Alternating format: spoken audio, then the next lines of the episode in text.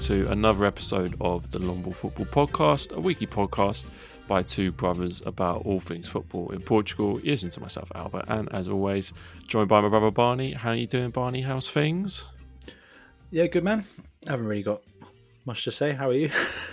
Very good, very good. And of course, we've got uh, Kevin Fernandes with us. Kevin, friend of the show, uh, becoming something of a long ball football regular. You might have overtaken Jamie Farr as, as the most guested person now. This is your third appearance, so thank you for joining us, mate. Yeah, always an honour, guys. So yeah, I'm basically the third brother here. Uh, soon, soon enough, I'll be taking over.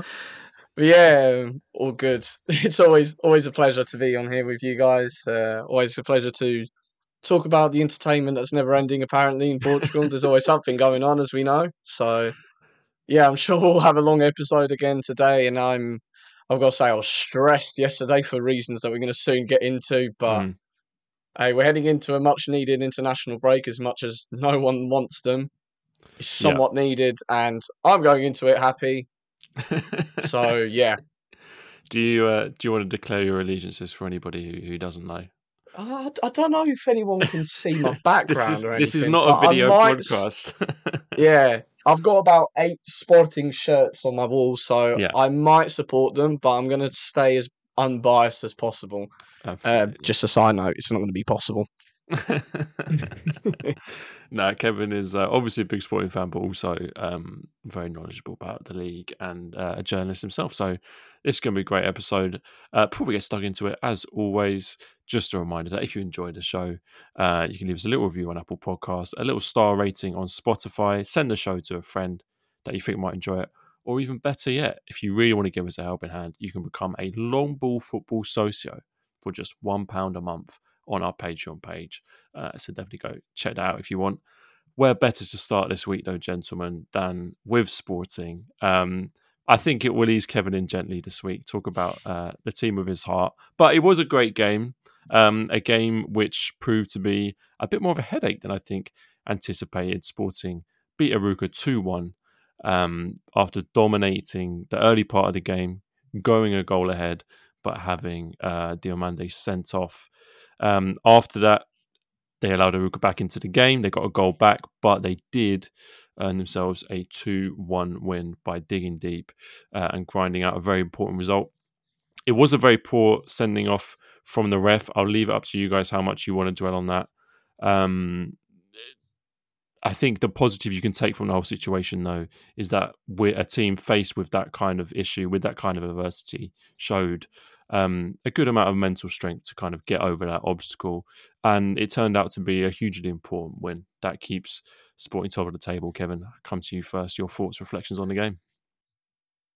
Yeah, I I'll put one tweet out about the the sending off itself. Obviously, we don't want to keep on banging about the referees, but every week it seems like we have some sort of drama going on, and they have to be the centre of attention.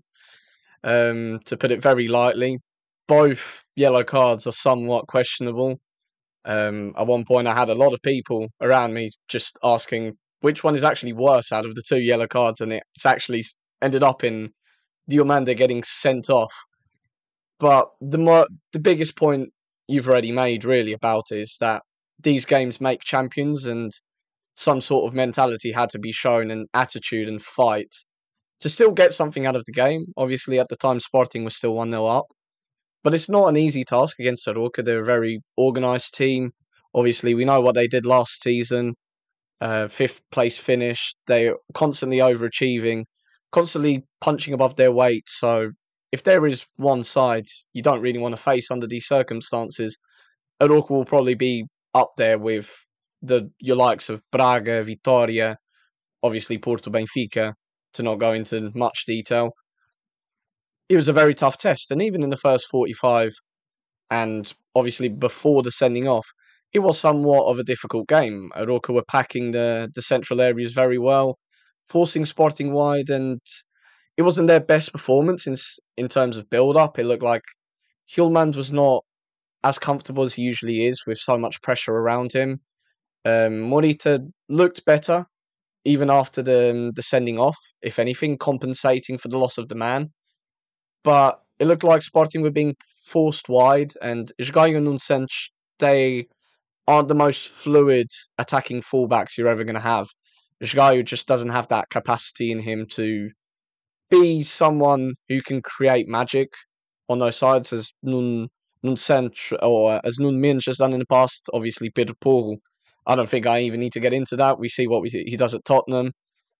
Uh, he pauses every attack. He doesn't have the technical quality to keep it going and progress. Um, very, very much a basic player. And Nuno Santos, as much as he does try and force the opportunity forward, he just isn't brilliant at creating a variety of options. He seems like he needs to force the ball forward. And there just wasn't many opportunities to do so. So on the flank, Sporting looked somewhat devoid of ideas, if not for Marcus Edwards just getting onto the ball, creating magic with the ball at his feet. And even he needs a certain situation and space in between the lines to create some some sort of an opportunity along those lines. So Arouca did very well to condition Sporting, and Sporting were not progressing the ball and switching the ball about with nearly enough intensity to try and surpass that. They did have a couple of uh, opportunities here and there. Pedro Gonçalves look a little bit better. Uh, obviously, Gyökeres just seems to be that player. Anytime he get the, he gets the ball into his feet, it doesn't matter what sort of pressure he's under. He just forces an opportunity out of nothing. It has a range of uh, just resources to use, whether it's his strength, his speed, um, even his. He, he's quite a creative player for the sort of stature that he has. Now, he can go left, he can go right. He doesn't have any sort of problems taking the ball on and one. So it's not like Sporting are completely devoid of ideas in general. It just seemed somewhat more difficult in build up than it usually is. And the second half, it didn't start in a particularly bad way. Sporting did still try and control the game, but as always, it seems to be their undoing. It looks like they just take the foot off the gas a little bit, bit too soon, and they just start dropping the lines a bit. And whenever Sporting does that, they've had enough lessons last season. Even this season, they've had enough warnings they just don't have the defensive stability they had in that title winning season 2021 to be doing so. And once again, they get caught out by a very good cross coming from the right hand side, or from the left hand side, I should say. Uh, Mujica, look, we know what his quality is. We know he likes to attack the box. He's a very, very, very difficult player to defend. Diomande was having his difficulties with him in the first half. And they reached the goal. And there was another couple of opportunities basically everything that Arouca was creating, it seemed to be coming from the flanks with a crossing, and Sporting weren't just doing enough to try and stop one the cross, and then is a variety of mistakes when the goal went in. I mean, Matheus Reis and Coates just looked absolutely bewildered as to how Mujica was in such space. But after that, um, Amorim did what he had to do with Eduardo Quaresma. I don't know if we're going to get onto that a little bit later because it's always very, very controversial when a player comes on, he gets taken off in the same half or even the same game. But moving to that sort of 4 4 1 formation to try and get that goal, it de- definitely did work. And obviously, Geny comes on and also did that sort of work of taking the, the whole of the right flank uh, doing his thing. Obviously, he's a very unpredictable player. Um, still a very green player, but it actually works in his favour for the sort of job he usually gets asked to do. And uh, yeah, the goal comes up. A great cross from Pote. Morita seemed to be everywhere in the last game. It's not his most refined performance of all time, but he was in the box when he had to be, and he showed he has that capacity in the past. Uh, they reached the goal. Um, and after that, Arouca didn't really seem to have many ideas. Sporting managed to shut them down well, playing the, the five in defence again. Um, and then the, the three in midfield. It eventually ended up being Bragança to shut out the game. But Pedro Gonçalves actually had a very important job, as much as he's being criticised this season for somewhat of a lack of production in the final third. He did his thing in this game. He had a very good number of chances and uh, balls forward and that sort of uh, positioning that he can take up, trying to compensate for two. Gyökeres, Morita, Pote, and Geny, they were all fundamental for that job. And it ends up being a very good win. Look, it's not glamorous. but I don't think any of the big three have been glamorous this season. And if we include Braga in it, it's been a lot of late wins, a lot of uh, jammy wins, if you want to put it that way, but just late goals, nothing convincing. I don't think any of the teams have had that 4 0 where they just seem to walk through. And it's at these sort of times where teams will actually fear Sporting a little bit more because they know the, the potency of Gyökeres. But with Porto, they don't look convincing at all any stage of the season, even against Portimonense, which we'll get onto. Not convincing at all. Um, and they haven't had a, a win more than what they got in the Champions League against Shakhtar, actually. Everything's been one goal margins. Benfica don't look the same as last season. They're still working out those dynamics. So Sporting actually showed a little bit of intent in this game and looked somewhat more threatening than both of these teams in this this game week against Arouca. And it's these sort of games where you need to put your mark on it, get a stamp on it, and not invite that sort of pressure, which they ended up doing in the first stage, but kind of shifted away from it later on. And try and instill some fear into the opposition because there's a lot of great projects in this league, which we're going to get onto another of the, or a number of the other games involving teams outside of the big four, we'll put it. There's a lot of quality, so you can't get away with just scraping wins each week. As much as stoppage time is becoming a factor, it won't work for Porto, Benfica, Sporting, or any team consistently. So it's a very good win. Obviously, not in perfect circumstances, but they did what they had to do. Top of the league for now, and uh, yeah, we'll we'll see how it comes from after the international break. There's obviously some some issues that need to be uh, sorted out, especially in that defence, because Ruben is very stubborn in his ways of working, and if he doesn't have the defence that he trusts, it doesn't look all that promising as much as a lot of Sportingistas have hope this season. There's a different feeling around the stadium. There's a different feeling around the club as a whole. There's expectation for something, but it's far from perfect. It's far from perfect for every team, which we'll get into. But yeah, it's three points. It's a difficult team that they faced at Alvalade last season. Obviously, there's a bit of a disaster in the history in the making from Arouca. So I don't think you can really ask for too much more considering the circumstances. I think one thing that was particularly important for Sporting in this game, and also um, so far this season as well, is scoring in the first half. Right, I think it's in the past few seasons, it seems like they're so reliant on the late goals, and it seems to, as Kevin alluded to, sometimes it takes takes a while to get going. I think obviously Victor Gyökeres is a huge factor in the fact that they're getting these goals in the first uh, half of games, and you know, um, theoretically, if they hadn't have got that first goal, and then Diomande got sent off, this this game could have panned out completely differently because I think, um, as, as you know, were, were, a tough team, and I think particularly with this uh, change in formation where they sort of went for a, a sort of man to man formation against against Sporting, that that was quite difficult uh, for them to break down. One thing I wrote down, I don't know if you both agree with this, is that I really I, I don't think Marcus Edwards makes that assist last season.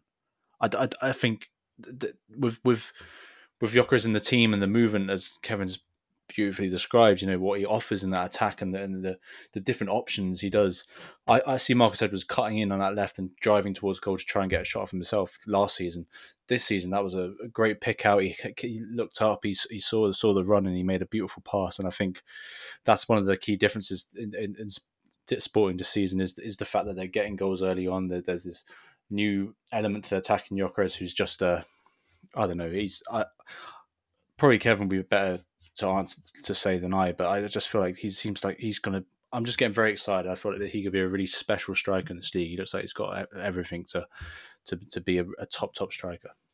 Yeah, I mean, arguably Sporting's best striker since who I don't know, Bas Dost, uh, Mario Jardel. I'll go wow, as much as okay. say that. And I didn't. I don't obviously don't remember watching him, but even my dad says it's it's mm. a hmm. different physical presence, honestly. And technically, he's not bad or anything. It's just the way that he creates everything out of nothing.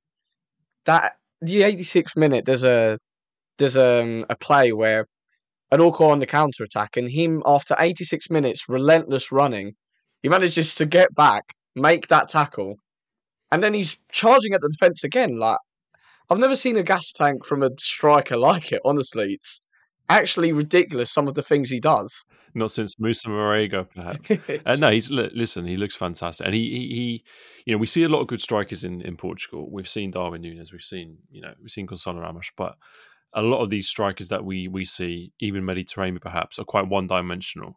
Uh, the thing about Gyökeres is he's got so many dimensions to his game.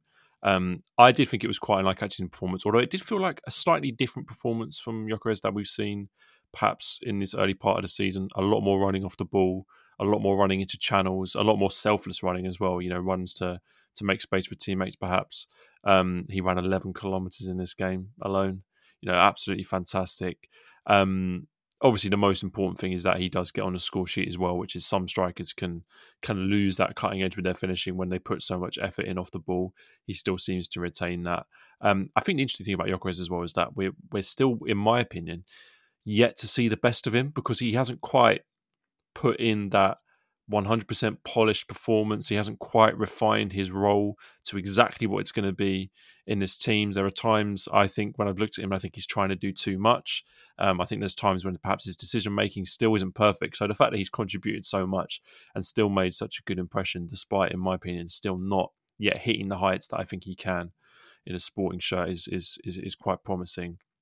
You mentioned Marcus Edwards as well. I mean, we love an excuse to talk about uh, Marcus Edwards on the show. I think he's in a really good patch of form. I definitely agree with what you said, Barney. That it's it's a better patch of form than he had all of last season. Probably one of his better patches of form since he's been at Sporting. It was a great assist. He almost did exactly the same thing a few minutes later as well. He put in almost exactly the same ball.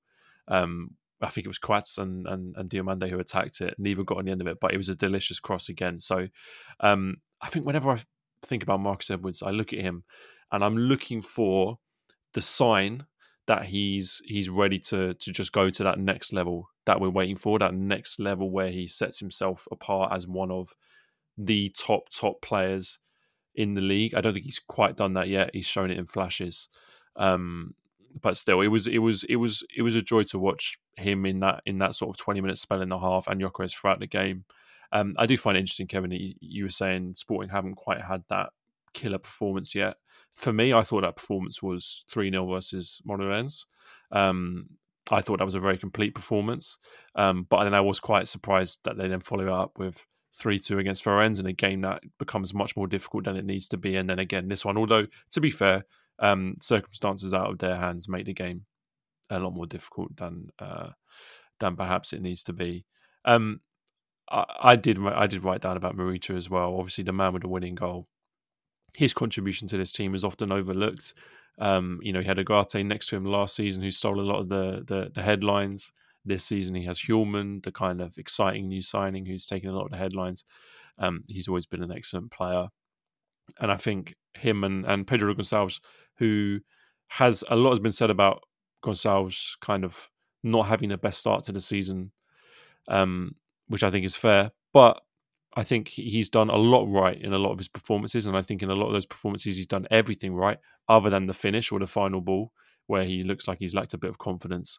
I think that assist, hopefully, will be an important moment for him because that was a really good assist, and he finished off a really good move as well. So that's kind of back to the the um the the the Pedro Gonçalves that we expect. Um, Kevin, I'll bring you back in here on on on uh, Eduardo Quaresma uh, and some perhaps some, some of the substitutes. Um, for anyone that doesn't know, Eduardo Quaresma was brought on as a defensive substitute. Was it at half time or was it just after half time? Anyway, he was brought on as a defensive substitute with Sporting down to 10 men. And then he was brought off again for Luis Neto, sort of five, 10 minutes before the game ended. He was obviously visibly very upset. I have to say, I completely forgot that he was even an option for Sporting. I didn't know whether he was playing for the B team or on loan or, or something but not just Quaresma, Kevin, but also the types of substitutes that that Amorim's bringing on. Geny Catamo, who I think a very raw talent, but hasn't convinced me personally yet. Matheus Reis, I mean, I think back to the the the Reis golden days where he was sort of playing that left centre back spot, roaming forward. He looked fantastic. He's not quite the same player. Is that going to be an area this season which could perhaps be difficult for Sporting. You know, Ruben Amorim having the right players to bring off the bench. Has he got players that he trusts to come off the bench and and and and make a difference in the game because you know games can be can be won and lost based on who you have available on the bench. Yeah, I mean, a lot of criticism is made of Amorim and his decisions and his sort of persistence with certain things and what he doesn't do. He, he doesn't seem to be the pragmatic manager that some people want at times. But look, Eduardo Quaresma was brought on about the 60th minute. He then came off around the 88th just for the closing minutes. Um, Amorim explained it himself. He he saw Quaresma wasn't having the best game of his life. He was brought in for uh, a very specific role because obviously we, we switched into that 4 4 1 and he was playing that sort of right hand side um, or right sided uh, centre back, right back, however you want to see it, when Geny pushes up. So it makes sense when you're trying to go for it, a player with him, his sort of quality on the ball. Uh, he's he's played as a defensive midfielder at times in the academy, just because of that sort of natural talent he has with the ball at his feet. But in some in some duels, he did uh, he did lose them. He's not obviously the biggest physical presence.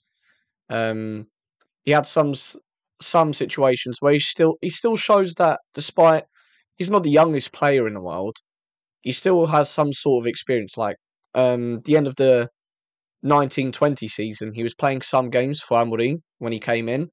Obviously, lost his way with Neto, Feddal, and Gonçalo Inácio then coming into the team.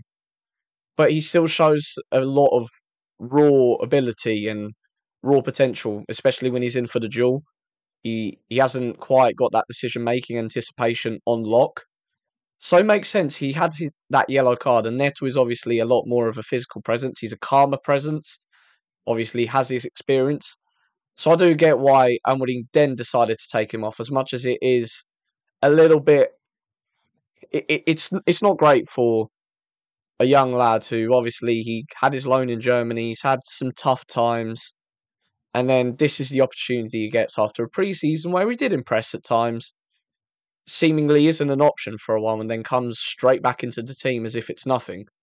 And that's more where Amorim gets a lot of his criticism. He seems to throw a lot of players into the deep end at random times. Like he put Fatawu at left back against Porto, which is probably the biggest example and very questionable to say the least.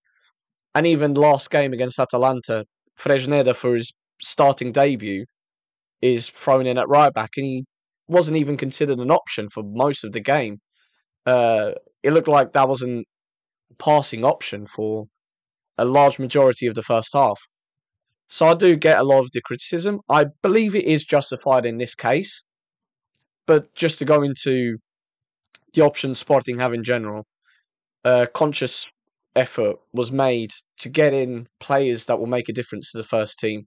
Obviously, you needed to replace Porro, who wasn't adequately replaced in January. Uh, Ugarte obviously left. You've been looking for a striker for even since Paulinho came in, since Sporar came in, really since Bas Dost returned and didn't even look quite himself. It's been a long time without that out and out striker you can really trust for a goal and for a constant presence and for production. So it does make sense that all of the investment went for big signings to make a direct impact in the team now, uh, as to last season where obviously Mateus Nunes ended up leaving after it was promised that he wouldn't. Tabata, who seemed to be like the, the sort of agreement, will sell Tabata so you can keep Mateus Nunes he obviously wasn't happy because both of them left, and there were a lack of options. And then you get, went into the panic buys of Sotiris, who is out on loan once again. Tanlongo, who came in January, is also out on loan. Artur Gomes, he's already left the club. Rochinha, the same. The same mistakes didn't want to get made.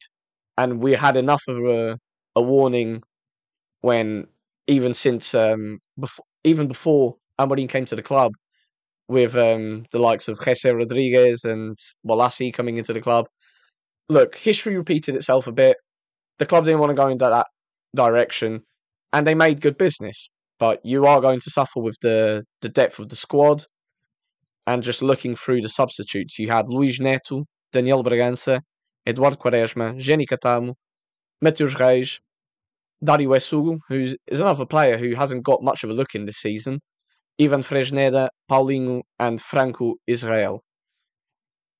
So it's clear that Amorim does not trust a lot of these players. Frank Israel hasn't even appeared in the cup competitions yet this season. Uh, we'll see in the Taça de Portugal if he'll get his first appearance of the season. Dario, I've already mentioned, he doesn't seem to have too much confidence. Even Daniel Bragança, for certain games, he seems to have a very specific role. And it seems to me that Geny, although he has more confidence of the manager, is a very similar player. He has a very specific role he needs to undertake and a concept, sorry, context of the game that he needs to be put into. He needs a lot of space to run into, and he needs some sort of uh, isolation on the right hand side so he can create that space and either go left or right. Now, he did play a position that I actually quite liked against Atalanta, where he played on the left hand side, and his progression of the ball seemed very good. And obviously, he's not the most seasoned player, so his production is not great. So he, he's actually probably one of the best option Sporting have off the bench, and it's a player that didn't even make an impact at Marítimo last season.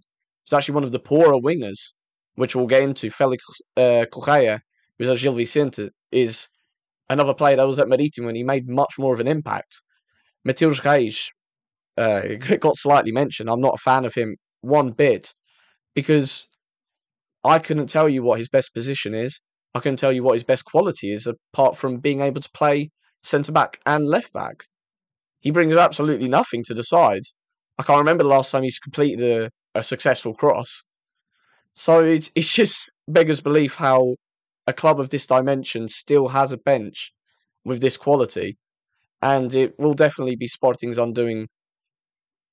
Be it a lot of injuries, which obviously there was a little bit of a scare when Coates picked up an injury which ended up not to be serious, but you're going to have a period in January where Diomande is going to go to the Africa Cup of Nations, Morita will be going to the Asian Games, Geny will also be leaving. So you just need Coates and St. Juste, who are not perfect in terms of injury records. And you're looking at serious problems here. Because you're going to have to mix around uh, defenders who obviously have quality, they can play different roles, but switching around Inacio and Diomande every every other game, it's not perfect for the dynamics, and it's probably why Sporting suffer a bit. So look, in in the 2021 season, a lot was mentioned about the Estrelinha, that sort of luck, champions luck. Sporting are going to have to need a little bit outside of the pitch as well if they're going to make any sort of inroads and beat Benfica, who are obviously with their financial power and obviously the season they made last season, they're the favourites. I think are going to need quite a bit of luck to try and combat that in some sort of conviction Absolutely. Barney, I'll just bring you in on Arouca then quickly. Obviously, they've struggled, well documented their struggles since their Europa Conference League exit. Um, they've not scored many goals recently. They've not won a game since they were knocked out of the Europa Conference League. They got their goal in this game through Mujica, which I think was a very important goal. We had very high hopes for Arouca that they were going to be the team to buck the recent trend of teams qualifying for the Europa Conference League who then go on to struggle in their difficult second season, shall we say. Um, they took great heart from playing against ten men. They they had a decent decent spell in the game, but they are really in a in a sticky patch of form. Yeah, they are. I think um, it's taken Daniel Ramos quite a while to work out uh, what he wants to do with this team. Um, I, I, I, there's still players in there that I really rate. Morlaye Sylla, I know I, I feel like I just mention his name as an offhanded comment now when I talk about Arouca, but he really is a great, like a really good midfielder. Such good um, passing, um, offers so much to that team. Um, is a real gem. And perhaps one of the areas of the pitch that they need to work on is that midfield and who partners Morlaye Sylla. They've obviously lost a few people in the summer as well. Um, that's maybe their weakness. Defensively, I've, i actually think they're they're quite strong, even with the departure of Jerome Opoku. I think um, Rafael Fernandes has sort of come into the fold uh, under 21 Portuguese centre back who, it, despite getting a stats maybe a silly second yellow, but sort of uh, towards the end of this game, took one for the team. Yeah, yeah, yeah, exactly. You had to take that really. Um, still looks like a, an excellent defender, and and and and generally, I think that they there is an organisation to them. It's it's just maybe a little bit of luck as well. I they some they need to change things around. I'm still like I mentioned. I don't think Ramos Daniel Ramos knows exactly what to do you mentioned um, Rafa Mujica is obviously a great star. Cristo Gonzalez looked like a fantastic striker at the start of the season, but he's sort of dropped out of form and, and the goals have dried up a little bit for him. Um, but you know, there's there's there's real quality there, and I think I, I think we were right at the beginning of the season to sort of say they might buck the trend because I think they have got enough. It's just a question of Ramos settling on a team and then you know and building from that. So um, it's not all doom and gloom, but like, I think you're right to highlight the sort of poor form they've been on recently. Yeah, no, I think their team I definitely still have high hopes for, and you know some of the signings they made in in in the summer window were really interesting. Still worth keeping an eye on, in my opinion. But they're the sort of team where they're just in that patch of form where if they don't start to rectify it quite quickly, then uh, things could things deteriorate somewhat. Um, all right, fellas, let's do another game and talk about Braga versus Rio Ave. Braga just seem incapable of having a normal game at the moment. This was off the back of that incredible Champions League comeback against Union Berlin. If you if you're not aware of that, they came back from 2 0 down to win 3 2 uh, in incredible fashion. And they had to come from behind again in this game. Uh, they went a goal down in surprise fashion to Rio before two stoppage time goals gave them a dramatic three points. Um, they had rotated some of the starting 11 naturally after that Champions League game. Understandably, the players might have been a little bit hungover after that game, but nonetheless, this was a game that I think we expected them to handle quite comfortably, but it was anything but that. And for a second time in a week, they needed late goals uh, to get the win. Barney, I'll come to you first. Um, strange game. They did they did create one or two chances in in, in well the first ninety minutes, um, but they did just seem to be struggling, just slightly off the pace. Yeah, I'd, I'd look to those um, those changes in the team that you mentioned, the, the fullback position. Um, Andre Marin and João Mendes filling out the fullbacks. It just looked like you know uh, Costinha. We've always rated for Rio Ave the sort of right wing back. He had he seemed to have a lot of joy against uh, Marin, and Marin's been a real disappointment actually since he signed in the summer. I thought I had high hopes, but it's been a couple of seasons now where he hasn't looked quite good enough at all, and um, it's no wonder that Christian Borja uh, come back into the team. Um, so and then on the other side as well, um, is it Fabio Ronaldo for Rio Ave? Uh, another handy little. I, I, describe him as a winger rather than a, a wing back, but um, he, he, he once again just gave João Mendes a, a, real tough time on those wings, and, that, and that's where Rio Ave are finding joy. And Braga just looked a mess, and that, that's where the first goal came from. Was just poor. Um, poor, poor defense, um, defensive actions on the on the wings, and and, and and to be fair to Ave, they had one or two more chances that one they probably should have put away, and, and also the, the the the goal that they did get in um, score, but then was ruled out towards the end of the game as well. You know that in the moment you're like, wow, this is this is it. Wonderful solo goal from Fabio Ronaldo. He must have been absolutely devastated when that was ruled out. And I, I was I was sort of like, oh, they had, they had to put it quite far back, didn't they? Because the offside came mm. quite early on in the build up to the game, but uh, build up to that goal. But yeah, um, yeah, I I think well, there's there's perhaps two ways of looking at this, and it seems like we're doing this a lot with Braga recently. Is is one to sort of question the sort of defensive frailties and how poor they look, but then you mentioned the Champions League as well. The fact that they got themselves back into this game, I'm excited to talk about Roger um, uh, and and hear what you guys think of it, uh, him as well, because obviously he came on and got the two assists. The second assist for me is just because he's left footed, right? And and for the first one, he, he, receives the ball, he cuts back in on his left, on the right hand side, cuts back in on his left to, to whip it in. For the second goal, there's that moment where he's like, I'm just expecting to do the exact same thing again. And then he sees the space, and, and it's very, well, as I describe it, but it's, it's, a very quick four. He sees the space, he sees the runs, and he plays it in with his right foot, and it's a delightful ball for the for the winner. I, I just thought it was, you know, it, I feel sorry for the guy because they obviously made a lot of signings in the in the summer, and and his his his his route to the first team is a bit a bit more complicated. But it was just a great moment for him, and he keeps seeming to have great moments whenever he gets an opportunity for Braga. It was just yeah, really really happy for him.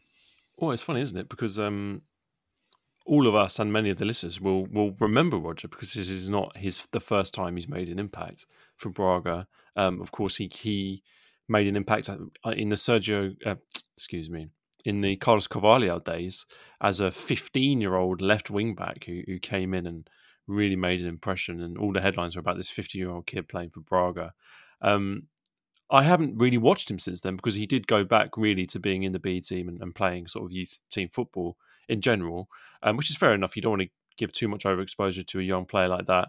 Um, what a week for the kid though, because um, I didn't watch the youth league, but um, our friends at the Journeyman podcast were were DMing me saying I'm at uni in Berlin watching um, the UEFA Youth League between Berlin and Braga, and there's a guy called Roger who's who's ripping it up.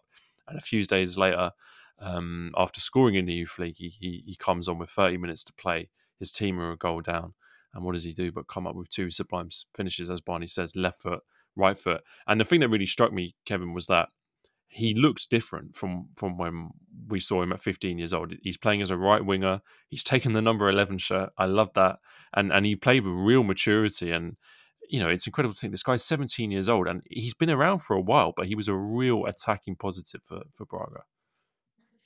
He's actually something very special because usually when you go into looking and researching such a young player, you'd think yeah, he's going to have some technical quality about him. He's probably going to show some mental frailties, maybe physically not as developed as you'd want him. But he's probably somewhat different with Roger because he's not technically awful or anything, like nothing of the sort. But you could probably say his mental aspects are the best part of his game. Because the only the only reason he really came into the fold with Carlos Carvalhal is that he studied Galeno's position at the time so well that even Carvalhal in in the press conference was like, "This kid isn't normal." Like it's a te- it's a tactical intelligence that no one of that age really shows. And once again, like the the the reading of the game to realize, yes, this is a right foot opportunity. Whip the cross in for that second goal, and that second assist was in stoppage time. You think the pressure that a 17 year old should be under this is your moment. This is your time to make an impact. And he whipped that ball into perfection. It's not normal by any sort of standard. And obviously, we're a bit normalised to one the kids coming into the first team fold, making their impact. And it seems like Roger disappeared for a while. Yeah, he's still 17. Let, let's let's be honest here. And honestly, in a team that has Bruma, Alvaro Djaló, um, obviously, Zalazar can do the half eight or even Pizzi. Like they've got an abundance of options on the wings. It's probably their best position. Not even to mention Ricardo Horta, who's obviously the captain. And you you could still think that Roger does have a place in this team, and he still does have a lot that he can offer. And as much it could do be his undoing with less opportunities, maybe it's actually the best thing that he can have, having such rich competition ahead of him because you don't want to have too much expectation on such a young player. And he can still produce. Like this week that he's had, it's not anything out of the ordinary for his, talent. But it's probably the best thing for him to grow and have his little space, do what he has to do, and not have too much expectation on him at one point. Because Braga is still a massive club, for especially for the Portuguese reality. So you you don't want to make an Ansu Fati out of him, for example, because as much as these players can have talent, that you don't want to overexpose them. The same thing could probably be said for Dario Essugo, for example. So yeah, it's it's great to see him back. Um, I'm I'm pretty sure it won't be the last time time we see him this season. It's more of a fact. It's more of a factor of choosing the moments than anything else.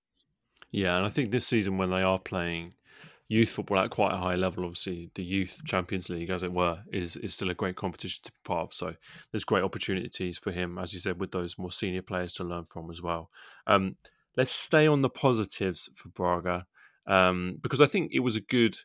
Uh, it showed great uh, mentality, uh, and they are a team with a lot of attacking talent, as you say. Goals for both their key strikers, I think, would be quite pleasing. Banza and uh, Abel Ruiz got on the goal, sh- got on the uh, score sheet. Um, it shows great mental strength to come back in a game when, and every team has these games when you're not necessarily playing dreadfully, just things are not quite clicking, and you know that you need to just stick to your job and and, and believe in your ability, and you and you'll be rewarded. And they did that. Um, I think the the real positive for Braga this season is that they have shown that they that they can score goals, they can create opportunities.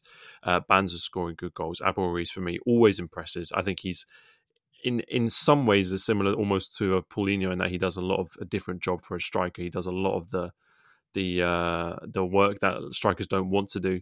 So I think there are real positives for Braga going forward. Barney, gone. So I just wanted to comment on Abel Ruiz because he had a he had a real good opportunity early in the game as well. I'm, I'm glad he got his goal, but I just can't help but think that because I love watching him play and he's great and I, he obviously offers something different to to Banza. I just think it, it's for me, it's in despite the fact that he scored in this game, it's starting to feel to me like it's it's becoming a bit of a hindrance to this Braga team. The fact that, in my opinion, Banza seems like the only striker who's able to score consistently, and he's a completely different dimensional player to Abel Ruiz. I think when Abel Ruiz is in the team, it sort of feels like the attack flows better, but then you're not getting the goals that obviously Banza offers. And I don't know, I, I maybe I'm being too harsh on the guy because obviously he did score in this game, but I, I and but it's just that opportunity where he, he was he did well to shrug he did everything he got into the box shrugged almost two defenders off him the ball was sat there nicely for him and he just couldn't get the finish I, I I don't know. Maybe I'm trying to. Maybe I'm being too negative, and you're trying to stay positive. Because, uh, but yeah, I, I, I don't know what you guys think. No, you you really can't escape that sort of. The striker needs to score goals, and as much as Abel Ruiz can be an amazing second striker, he's got all the technical attributes you need. Um, he's offers so many solutions to this Braga team. Obviously, makes the attack more fluid. You can't overlook the lack of goals and this, the chances he just squanders completely. It's not. It's not a Paulinho thing where he he'll have his ups and downs, and he's had his ups at Braga, and obviously this season at Sporting seems to be another good phase for him.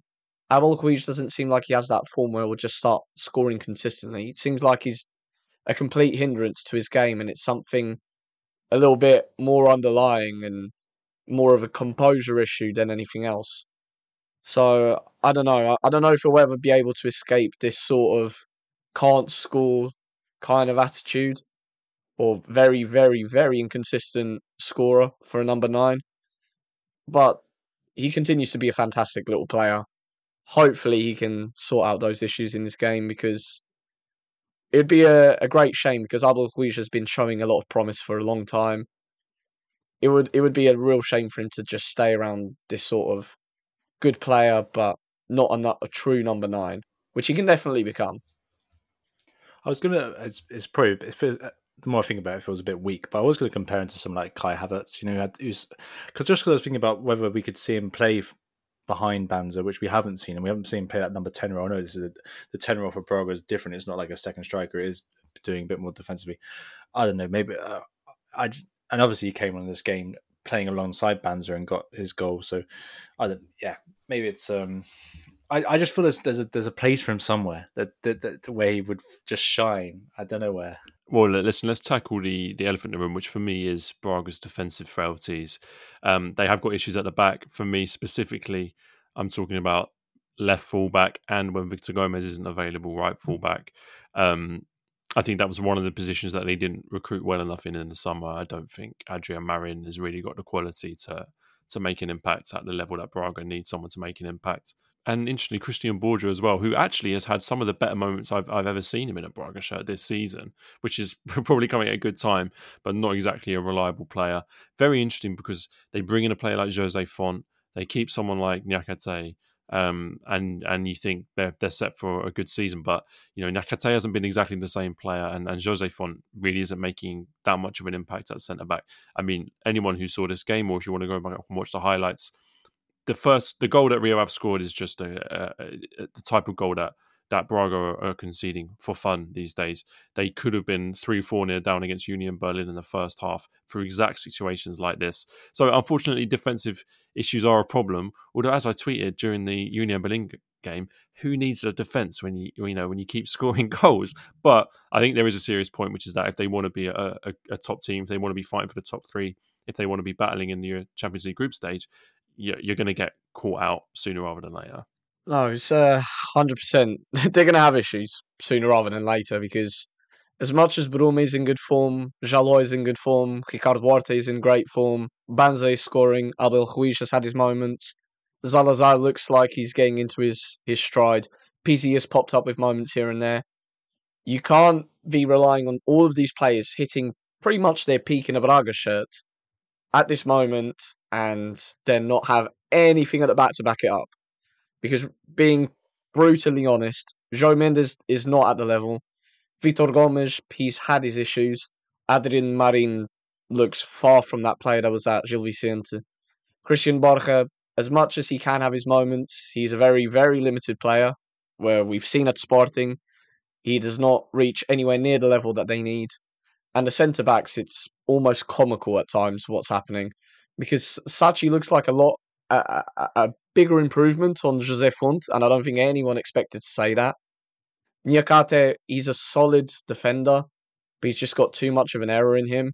And when you're asking a team to play progressive stuff, a high line, um, hit a lot on transition, and defend a lot on transition, you're going to get caught out a lot. And Matheus, as much as he's a very good goalkeeper, he does have an error in him. So you're joining together a lot of players with specific weaknesses that as a unit they're getting mixed around a lot. They haven't found their sort of chemistry. So they'll make errors between themselves in organization. And each player has very specific weaknesses they can't exactly compensate for. I don't see anyone that can really compensate for the lack of speed that Fonte has, or fullbacks that can tuck in and are defensively good enough and know their position well enough and don't try and make as much of an impact attacking wise that can cover for the errors and undoings of Niakaté, for example. Or defenders that can do likewise for the attacking fullbacks. And as much as Al Musrati is a very good midfielder, he's a six in the moulds of an eight. He's got a lot of uh, offensive arguments as well. So he's not exactly a player such as Ugarte who can really just swarm around in the middle of the park and clean up. He's, he's not like Florentino or Ugarte, as much as he's a very, very good player and he does deserve his merit. So, look, it's it's going to cause problems because they're just not players good enough for the level. And Braga want to close that gap between fifth and fourth and third, second, first. And had their best season ever last season in terms of points, in terms of goals scored. But realistically, they've even with all their efforts to try and bring a bit of experience in the team, and they had a good transfer market midfield wise, and even in on paper, it was a very good transfer market. They just haven't managed to bridge the gap, and it's going to cause a lot, a lot of problems for them in the near future. Because look, you just need to look at that sec that that Rio Ave goal, as you said. There's realistically four players there who are just not doing their jobs, and it's infantile mistakes. It's not a masterclass from Rio Ave like that Fabio Ronaldo goal. It's just so frustrating because this Braga team have a lot of potential. Um, Artur Jorge, he's not a bad coach. They've had their run of the luck so far this season, but there is a lot of potential there. So as much as they, I think they took something like four, 34 shots this game, Braga.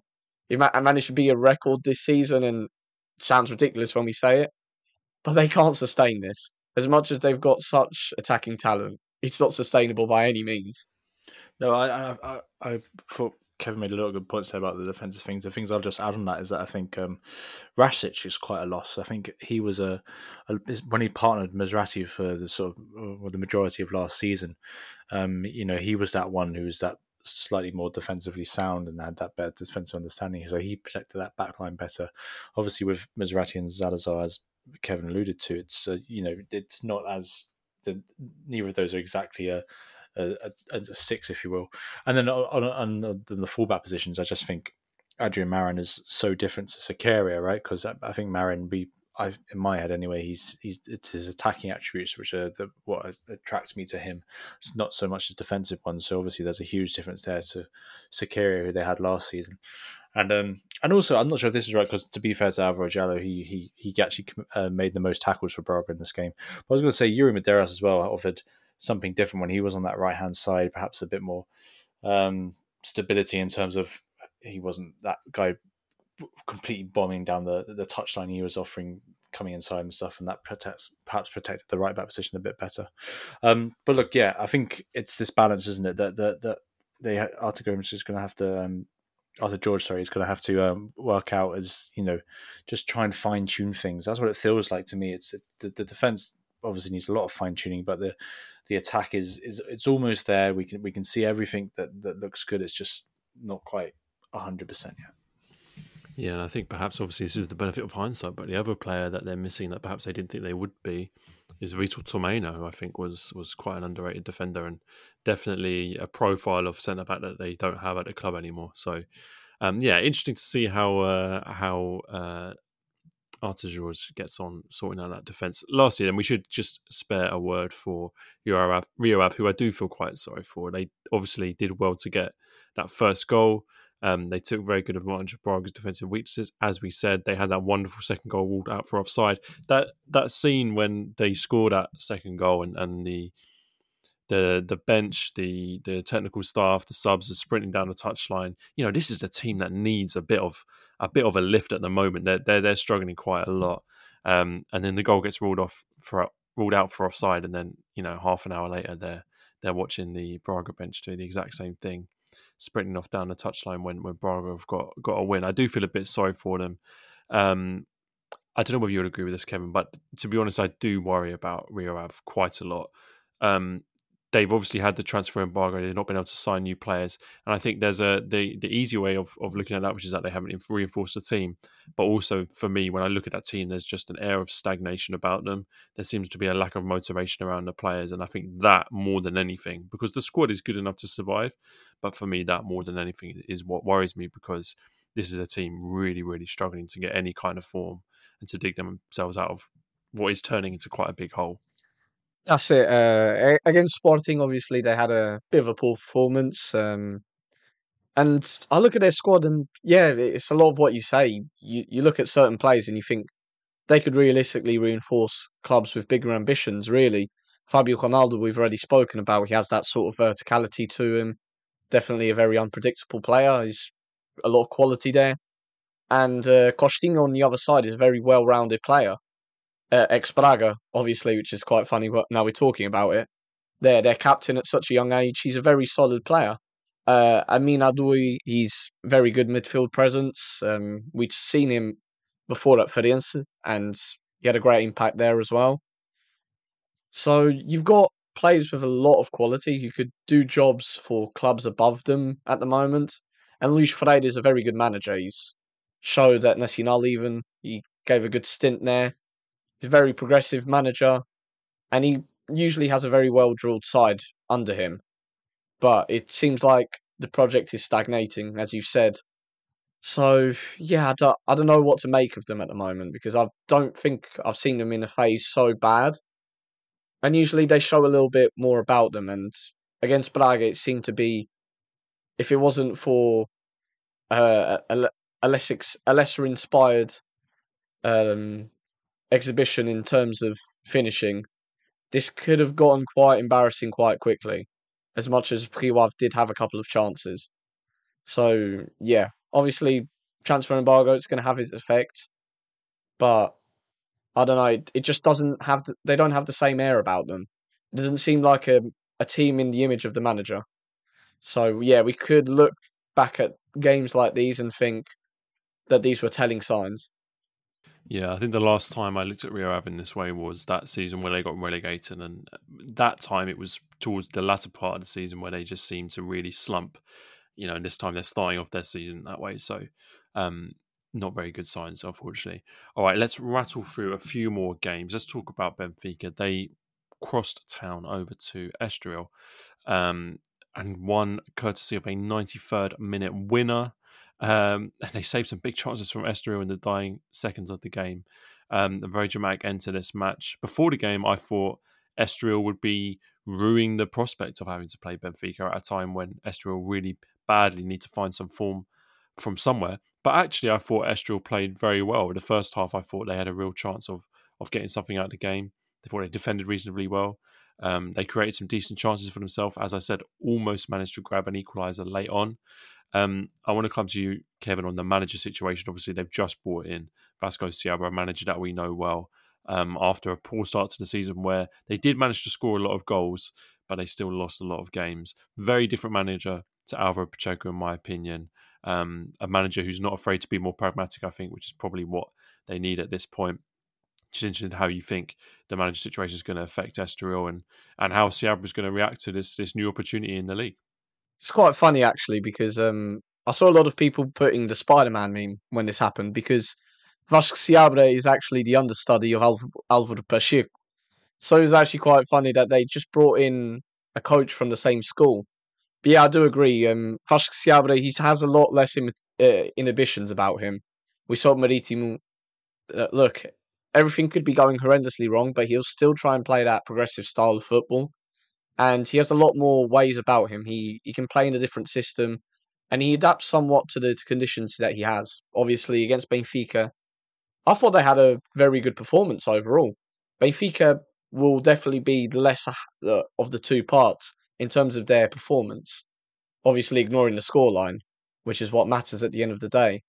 But the the um, the five at the back look to solidify the defence quite a bit. The three in midfield gelled together quite well and made Benfica's life a little bit difficult because once again, it seems to be a little bit similar to what Sporting faced. They weren't moving the ball around enough, and with the midfield that they ended up playing, Chiquinho and Florentino, um, there was no one really coming back to try and help in build up. So they just lacked a lot of imagination, and the the sort the the patterns of play looked very similar each time. And Estoril, to their merit, they managed to pack in the central areas.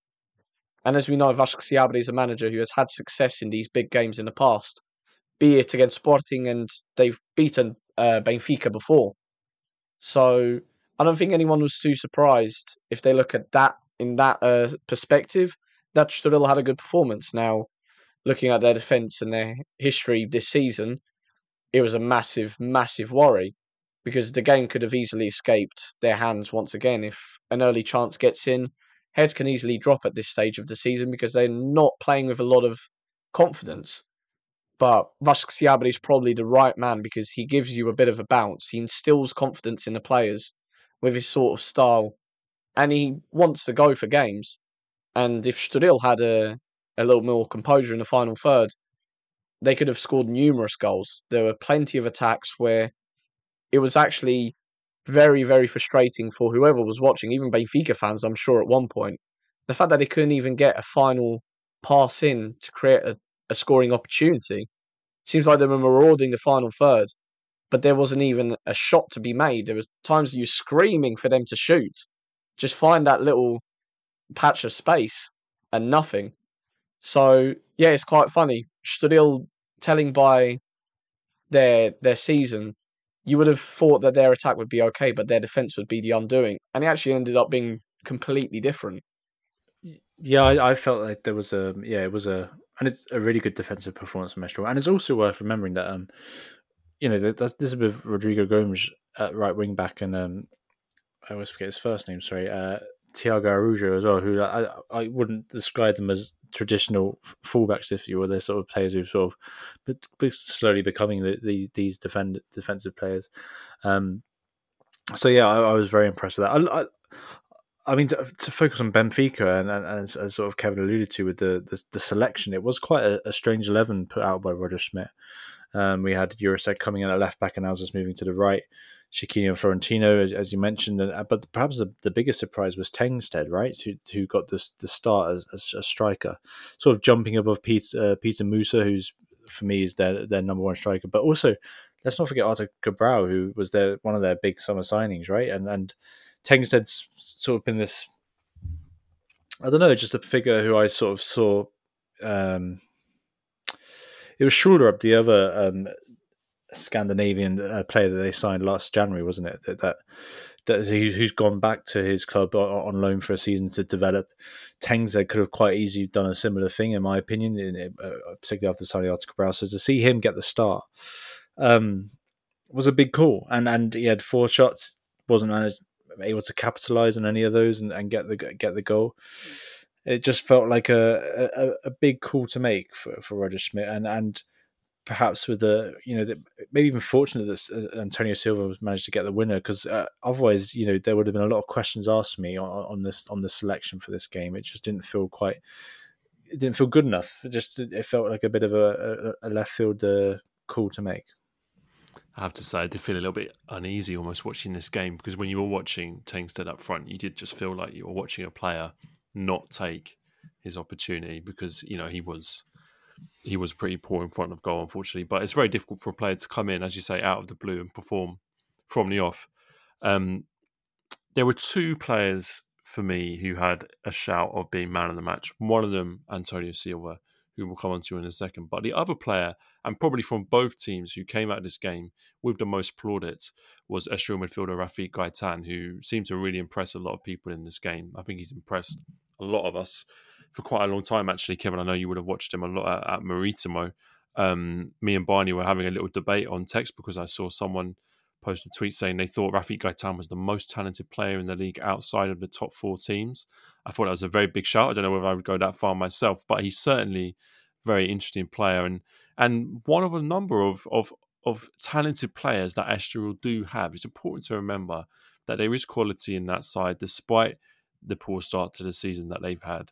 Um, and Rafik Guitane, I think, for those who don't know, sort of playmaking midfielder um, who has made quite a good impression this early part of the season. Guitane is excellent. Honestly, I don't know how Maritimo or Estoril managed to get him. It's uh, definitely a, a, question to be asked, answered by his uh, by his injuries in the past. Um, but yeah, he's he's a very talented player. Obviously, the technical ability doesn't lie. His his speed, his dribbling, his passing, all definitely can be put in that category. I thought, I think if he was a little bit more consistent about him, and if he had a bit more of a a finish to his play, I think you could definitely put him in that category. Without that, it's very difficult to say. But yeah, very talented player. And Estoril as a whole, they they have very good players. Mateus Fernandes looked very good uh, in the middle with uh, Koindredi, who's well, was actually a player I wasn't too familiar with, and he looked very, very good. It was a very good uh, midfield pairing. And you have other players like Bernard Vital, he's a very solid centre back. Um, I'm not the biggest fan of Rodrigo Gomes personally. I haven't seen uh, masses of talent from him to really get too excited, but I'm sure it could come because he had a, a very good time at Braga's academy. And you have other players such as the two Marks, uh, Alejandro and João, uh, as well as uh, Rodrigo Martins. They've got an abundance of attacking options, and you know Cassiano did not have a good time. Neither did uh, Heriberto Tavares. Maybe with the other two or three, if you want to select between them, it could have been a bit of a different story. But still, they have the talent. It just seemed like it wasn't gelling under Pacheco. And even then, they were improving slightly, but football's a cutthroat business, and they didn't want to wait to see what could have been. Another couple of losses, and you're really looking at a distraught team. And it's a bit of a risk to take when they have made a fair bit of investment this season and a lot of changes to their personnel. So, still, they've got a lot of quality, and uh, they're going to be more than fine, realistically. But Benfica will definitely be very concerned, not only with obviously a poor performance, which can be somewhat explained by the changes that were made, but Aursnes, as much as he can, he seems to be able to play anywhere. It looks like he's a bit of a victim of his own quality because right back, it looks to seem like his worst position, although he can play all of them to a very decent extent. He just looks quite uncomfortable there, and in possession, he wasn't his best day, so he got found out a bit. Um, David Neres, obviously, the bright spark for Benfica because defensively they looked out of sorts, really. You, you would think Florentino is that sort of player who can break up um, the the transition, but Benfica were very easy to hit when Estoril went on the offensive transition, and once again, it was their lack of precision in the final precision in the final third that was their undoing. Otherwise, Benfica could have suffered quite a lot. And yeah, you, you could have had Guitane, even Marcel Carné, he made a few good saves. Trubini had his moments. But you can't overlook Antonio Silva for the man of the match just because th- those blocks in the final minutes. It's not even the goal, which obviously will earn him the man of the match, but his offensive actions were just imperial figure. And yeah, but Benfica will be looking at this game. They could get some sort of motivation from Jurasek. He had a decent performance overall. Not brilliant, but improving because they don't really have a set left back at the moment. And obviously, Bernat is going to come in and try and make his impact. So they can look to that position with a little bit more hope now.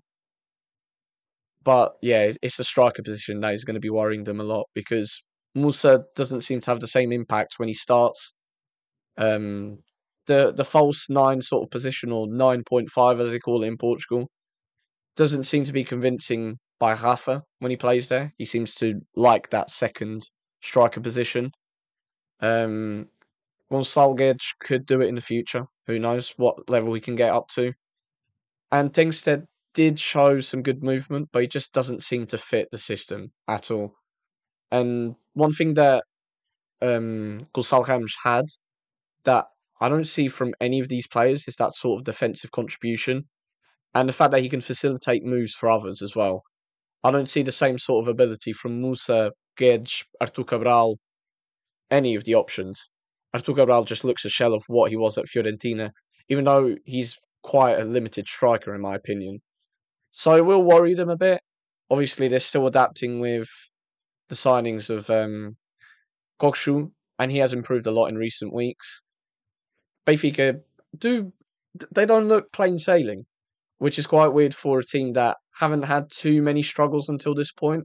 This is probably their biggest one this season, but it's not too promising because Benfica last season didn't have too much rotation. Roger Schmidt stuck to that sort of confirmed lineup since the start of the season, but he's still trying to find out that starting lineup that he can trust. And until the moment, he hasn't really found it, and time's going to run out because we're going to reach a phase of the season where you're going to need to know your best eleven, and you're going to need to know who you can count with, and it's not going to. You're not going to have too many games where you can experiment like this. I think that is absolutely hits the nail on the head for Benfica at the moment. And it was interesting. We spent so much time um, over the summer talking about the winner that they had, talking about the fact that a championship winning team had improved on their squad. But actually, when you look at games like this, it does kind of show that there are still a lot of areas for Benfica where they need to improve and, and, and, and they're not really sure of their best 11. I think, like you said, Jurasek I thought it was bizarre that Roger Schmidt took him off just as he was getting into the game. He just had his best spell of the match, and then Roger Schmidt takes him off. Things like that, which just show that you know all is not 100 percent perfect, but one huge positive, as you said, Antonio Silva with an incredible contribution, a 19 year old player. Let's not forget that a leader, mature, great defender, blocks off the line on in the last minutes of the game um, he seems to love playing in in Estoril because I don't know whether everyone thinks the same, but for me, it was this fixture last year where he really announced himself as a Benfica player, scored two goals in the same game, and I think that was the game where we really looked at him and thought, this is a player that we need to take very seriously. So um, he's uh, yeah, he's made a great contribution to Benfica in this game. Um, all right, well, we're going to do two more games. Uh, I apologise to Porto fans. I think we're going to skip over that one just in the interest of time. Um, and I'm really eager to get on to uh, Chaves versus Gil Vicente, which for me was the game of the week. Um, game which ended 4 2 with Chaves coming from behind twice before finally taking the lead and then adding a fourth goal in stoppage time to get their first win of the season. This is Moreno's first excuse me, in Moreno's first two games in charge as Chaves manager, he's now got Chaves their first point and then their first win. Um, before the season started, I think me and Barney thought they'd assembled an interesting squad, and I think it's just the difference when since Moreno's come in has been dramatic, um, and I think we're really starting to see perhaps that this is a team that that does have a lot to offer, and, and I think those players are starting to believe in themselves after um, a very very difficult start under Jose Gomes. I don't know. There's a few players that have sprung to mind that just feel like a perfect match for Moreno and and, and the sort of the system that he's brought in, which we, we know well from from when he was at Vitoria, the sort of three four three, and it's particularly the fullbacks positions. Right, I remember when we were researching um Chaves when they got promoted last season under Vitor Campelos, and that was one of their big things was that in the in the Liga SABSEG was was those fullback positions. Correia, such an attacking right wing back, Bruno Langa as well, and under previous managers they've been forced to sort of play uh, as in a back four, which is is neither of their best. Um, well, it doesn't bring out the best in them, and uh, so, so seeing them come in and and and be given license to get forward again has just instantly brought them back to their best. Although it was um, actually uh, Sandro Cruz, the, the, the left wing back who um, recently arrived from Benfica B, who came on for Langa and, and got a goal from that left wing back position. And that once again is another player who, with a little less defensive um, responsibility on his shoulders, is able to sort of express himself better. Um, I like it a lot, Albert. It, it's looking good. I, I thought, thought as well, and uh, coming back into that midfield, a player who did impress me at the beginning of the season, then was sort of phased out of the team, and uh, I didn't understand why. Um, I think he's a great at pass with the ball, um, and, and, and uh, once again, I think in this this shift in formation is really going to help him in terms of what he can offer to the team, and, and, and trying to thread through Sanka and um, Hector Hernandez, who, yeah, it's it's it's it's just so positive, isn't it? And obviously, this is a just one result, and this is just one game, but it just felt it looks good. It looks really, really good. And and and Hector Hernandez is a striker that we shouldn't forget. You know, I think we've we've always seen glimpses of him. We've always seen like he's had sort of mixed, uh, not mixed, but sort of stunted runs of of goal scoring form in, in in the previous season, and but but he, he he's always looked like a decent striker, and and they they they, are, they they feel a bit lucky to have him, and obviously in this game he was just you know his three goals, he'll be very very happy with that, and this it was a great performance from uh, from Chaves. Well, in many ways, I feel like Hector Hernandez kind of sums up this change in Chaves that we've seen. You know, in his last three games, the man's got five goals and two assists. He, he's put himself on top of the Primeira Liga goal scoring chart. You know, it's, it's, it's pretty incredible, and I'm not sure many people saw that coming. To be honest, I don't think many people would have predicted the kind of form that, that he's in.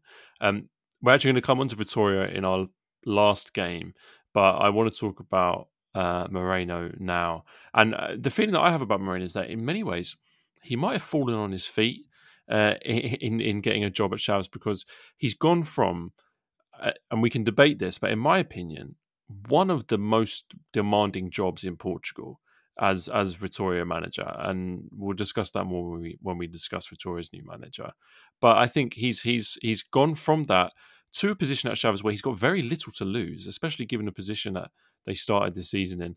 But also, uh, he's inherited a very good squad full of interesting players, a lot of young players as well, which, you know, Moreno's background is in youth football. So I think that suits him quite well. I'm really optimistic about about this as a as a partnership. You know, I think I know it's only been a couple of games, so I don't want to get ahead of myself, but there's very positive early signs, and I think for Moreno, he's in a situation now where he's probably going to going to be getting a lot more time to develop, and he's going to be able to build something with Chaves that probably couldn't have built with with um, with Vitoria. Well, you guys have really hit the nail on the head, really, because look, when we look at Maritimo last season, a lot of their issues did stem with José because obviously he has that sort of uh, authoritarian authoritarian presence. You can tell about his communication style, and things turned toxic very quickly this season. When you look at it, the relationship with the fans, and just his overall his his aura just wasn't giving out the right energy for that squad. I mean, he got it got to like two, three games in, and he was already having having shots at this and that. You don't really need it in a squad who they weren't getting any confidence from him. And obviously, he has a lot of talk about the desire, the the passion, like all of the things that the typical Portuguese football fan will want from their side. And what we look at, any any football fan really will put a very big emphasis on it. But the difference is Moreno, he will do it in a more motivational style. And we saw that when nothing was expected of Moreno, when he came in just to steady the ship and transition into a new project, he had his best spell at the club and he actually exceeded expectations by quite a bit, really. But obviously wasn't the man to take that club to the next level, which we'll touch on a little bit more in in a in a minute because they obviously have their new manager now. After actually ha- having another one through the middle who definitely did not work. Moreno, without that sort of expectation, has shown with humbler conditions he can be the man to inspire some confidence and really bring the level of the squad up. And he's done that so far at a club who have pretty much the the worst defense in the league, if I'm not mistaken. That's still the stat that they'll have. Obviously, not helped by that result at, uh, to Boavista. But Gomes said something very interesting. He said that he would not um, resign after that loss because of the attitude that was shown in the second half. And as much as they did steady the ship, you can say you can really tell that Boavista took the foot off the gas.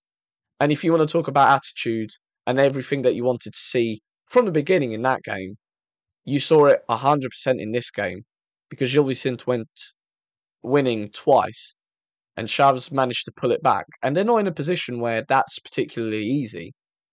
So you can tell that a new breath of fresh air has been breathed into the club. Obviously, they don't have the perfect squad or anything, but they have a lot of talent. They have a lot of players that they can make the most out of. Felix Correia is the one that comes to mind for me, just seeing the the bright spot that he was for Maritim. Uh, he was great for Gil Vicente, but he looked to somewhat be paused, and it's not easy for an opposition fullback to do so when you're in a spell of a season that is so difficult. And it looked like the defenders had a lot of confidence in the duels. So it's just little details like that that you can read that this club is a lot happier under Moreno. And you can definitely see some potential there. It's not going to be a perfect season for them. They don't have the perfect squad, but I don't see any sort of reason why they can't push on and get a mid-table finish, for example, because they've gelled really well for a space of a few games. I mean, the defensive unit looks completely different, very well gelled together. I think in some ways, uh, Chaves will be a team in two minds about the international break because obviously it does give the manager a real opportunity on a training out, but also the way they were attacking games, I feel like they just want the next game to uh, to come so they can build on that momentum. Um, and quickly on on Gil Vicente, look, disappointing result from them. They won't be happy at all. Make no mistake, they're not going to be sitting back going, "Ah, oh, you know, well, I'm pleased for Chaves." They will be disappointed that they lost the game from being in a winning position twice. But I think in in this game they just came up against a team on the up at the wrong time, and and and Campelos is still doing a very good job uh, at Gil Vicente. Um, I think we've teased people enough with all our talk about Vitoria, so why don't we we come on to to that game now? Um, they won three one away from home at Famalicão in Alvaro Pacheco's first game in charge as Vitoria manager. I found this a fascinating appointment although I was really in two minds about how it was going to go ahead of this game, um, it got off to a flying start, though. A goal inside 20 seconds, a typically attacking display that we've come to expect from Pacheco. And I think um, not against easy opposition at all in Famalicão. So I think it's fair to say things got off to a good start. Kevin, good game, a great win for Alvaro Pacheco. I'm delighted for him. Um, what are your thoughts about the uh, the new Vitoria manager and, and the job that he's that he's got to do? I was a little bit questionable when I saw it announced because obviously he didn't have the greatest time at Estoril. He the job he did at Vizela spoke for itself. Really, I don't think anything needs to be said around there. He did very well with limited conditions and peculiar signings, if anything, for a club who recently got promoted. But he's going to find at Vitoria a lot more conditions to work and he's that sort of manager that you can tell that the Vitoria fans will side with him. He's very charismatic. It's not because of his hat, I promise, although that does help. It's the trainer. Yeah, he's he's the drip king, really. He can only the only man to rival him is Ruben Amorim. But other than that, he's a very talented manager. He's very underrated one. He he's very pragmatic in his way of working, and it can only serve him well because Vitoria, as you said, you said very rightly so, is one of the most demanding jobs in Portugal. Um, so you look at Sporting, Benfica, Porto, obviously, but of, other than that, it's definitely Vitoria, and I'd put it among the same level because those fans will get onto your back, but they also will give the club a new motivation, and that club United is a force to be reckoned with. And Pacheco is that sort of manager who can bring a project that you can believe. Moreno started off well in that sort of fashion because he has history of the club and he's that sort of charismatic figure. But Pacheco has more of the technical attributes as a coach that you'll need to take it to another level. He's got a little bit more experience in in in a managerial role, and he showed that he can lead a team to overperform. So I can't see why he can't uh, handle the expectation now and take Vitoria to the next level. Now, they made a number of good signings, really. Um, I'm sure the man that we're going to touch on the most, João Mendes, is going to deserve the plaudits, very rightly so, for not only the finish on the second goal, but the rest. Yeah, go, Barney. I've got a question for you, Kevin. Did you see this coming with him? I when they signed him, I had I had very little idea of who he was. Like I know he'd played for Chaves. I hadn't seen anything on him to Yeah. suggest that he was going to have the success he has. Like was it four goals and one assist season? Do you have the answer? Like what? Where did he come from? What? What is this? Like I. Well, he's they had a very good midfield pairing at Chaves with João Mendes and um, Teixeira. Hmm. It, it, it looked always very promising. Maybe but it looked like he was a little bit more reserved. Hmm. He looked like he was a little bit more reserved. He was the more reserved of the midfield too in that aspect because they Teixeira would move a little bit to wider areas and move a little bit more forwards. He was more of the eight in that system, but he's always had the technical uh, arguments to make the impact in the final third. He's doing it now, obviously, and he's he's probably one of Vitoria's bright sparks for the season as a whole. And I don't think even Vitoria fans were expecting in that capacity, really, because they have an abundance of talent in all sectors, really. If anything, maybe the striker position is their weakest, and they did still reinforce there. So, yeah, it's you just look at their entire squad and you see a lot of potential, and hardly any of these players have reached their peak, really. You've got a lot of play- players from the academy, a lot of players who have just joined from, I'll put this in air quotes that you can't see, lesser clubs with lesser ambitions. Like it's a it's a project that needed a man with that sort of character to bring it forward. So you can call it somewhat unexpected, but you can also see kind of why for João Mendes and Alvaro Pacheco, why it's somewhat of a marriage made in heaven. It's a very good point, and I think with Alvaro Pacheco, I think what he needs to try and do with Vitoria is in many ways achieve what he did with Vizela, which is that kind of that family feeling around the club and and and a, a situation where every player feels valued and every player feels feels trusted, which I think is probably something they haven't had um, in a little while. Not necessarily not trusted, but perhaps just haven't had that belief in themselves. And I think in that sense, Alvaro Pacheco is a great manager. My reservation still remains slightly over the. Uh, the wisdom behind uh, a team who, for me, their defense is their weakest part of their game, and signing a manager who oversaw the worst defense in the league for the first part of the season with Estoril. But that said, I know it's not as, as simple as that. So um, yeah, I'm just delighted they got off to a good start. Honestly, I breathed, a sigh of relief when I uh, when I saw those goals going. And it's worth remembering that you know Famalicão had a great start to the season. You know this wasn't an easy game. This was always going to be a tough game. Um, uh, so they did, did very well to to get those three goals. And um, yeah, on Famalicão, I think we've we've highlighted players throughout the season, individuals, right? And I think sometimes it feels like that's not enough. There needs to be more of a team performance. I think um, Aranda came on, for example, had you know showed what he can do in terms of getting on the ball and, uh, and attacking and, and, and getting past the man. Otavio, the centre back, who we who we praised a few times, uh, got his goal and also looked, did did a good job defensively. But then you look to the midfield and and, and we've got the the Frenchman Lacou coming in who did all right. The Finnish um, attacking midfielder Limata, who's he seems to have been trusted so much to sort of just come straight into this team and play that number 10 role. I remember watching him against Braga, just thinking he, he looks completely out of depth, although he, I understand he has had his moments since then, but it still feels like there's, I don't know, maybe I, there's perhaps a few too many gambles going on.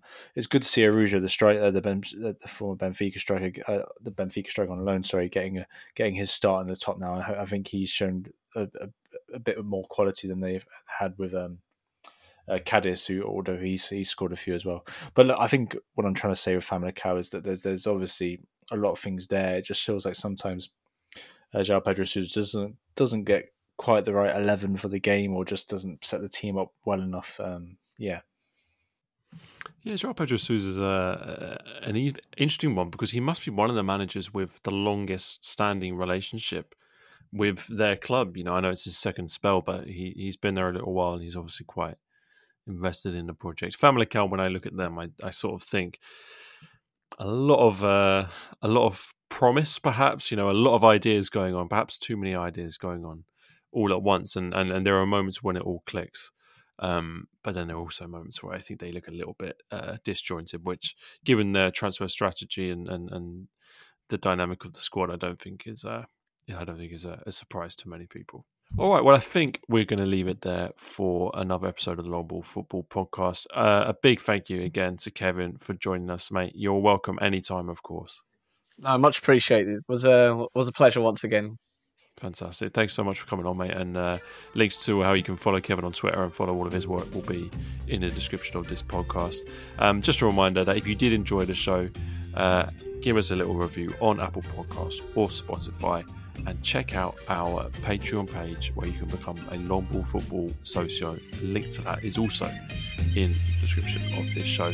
But it just leaves me to say thank you very much for listening and we'll see you next week.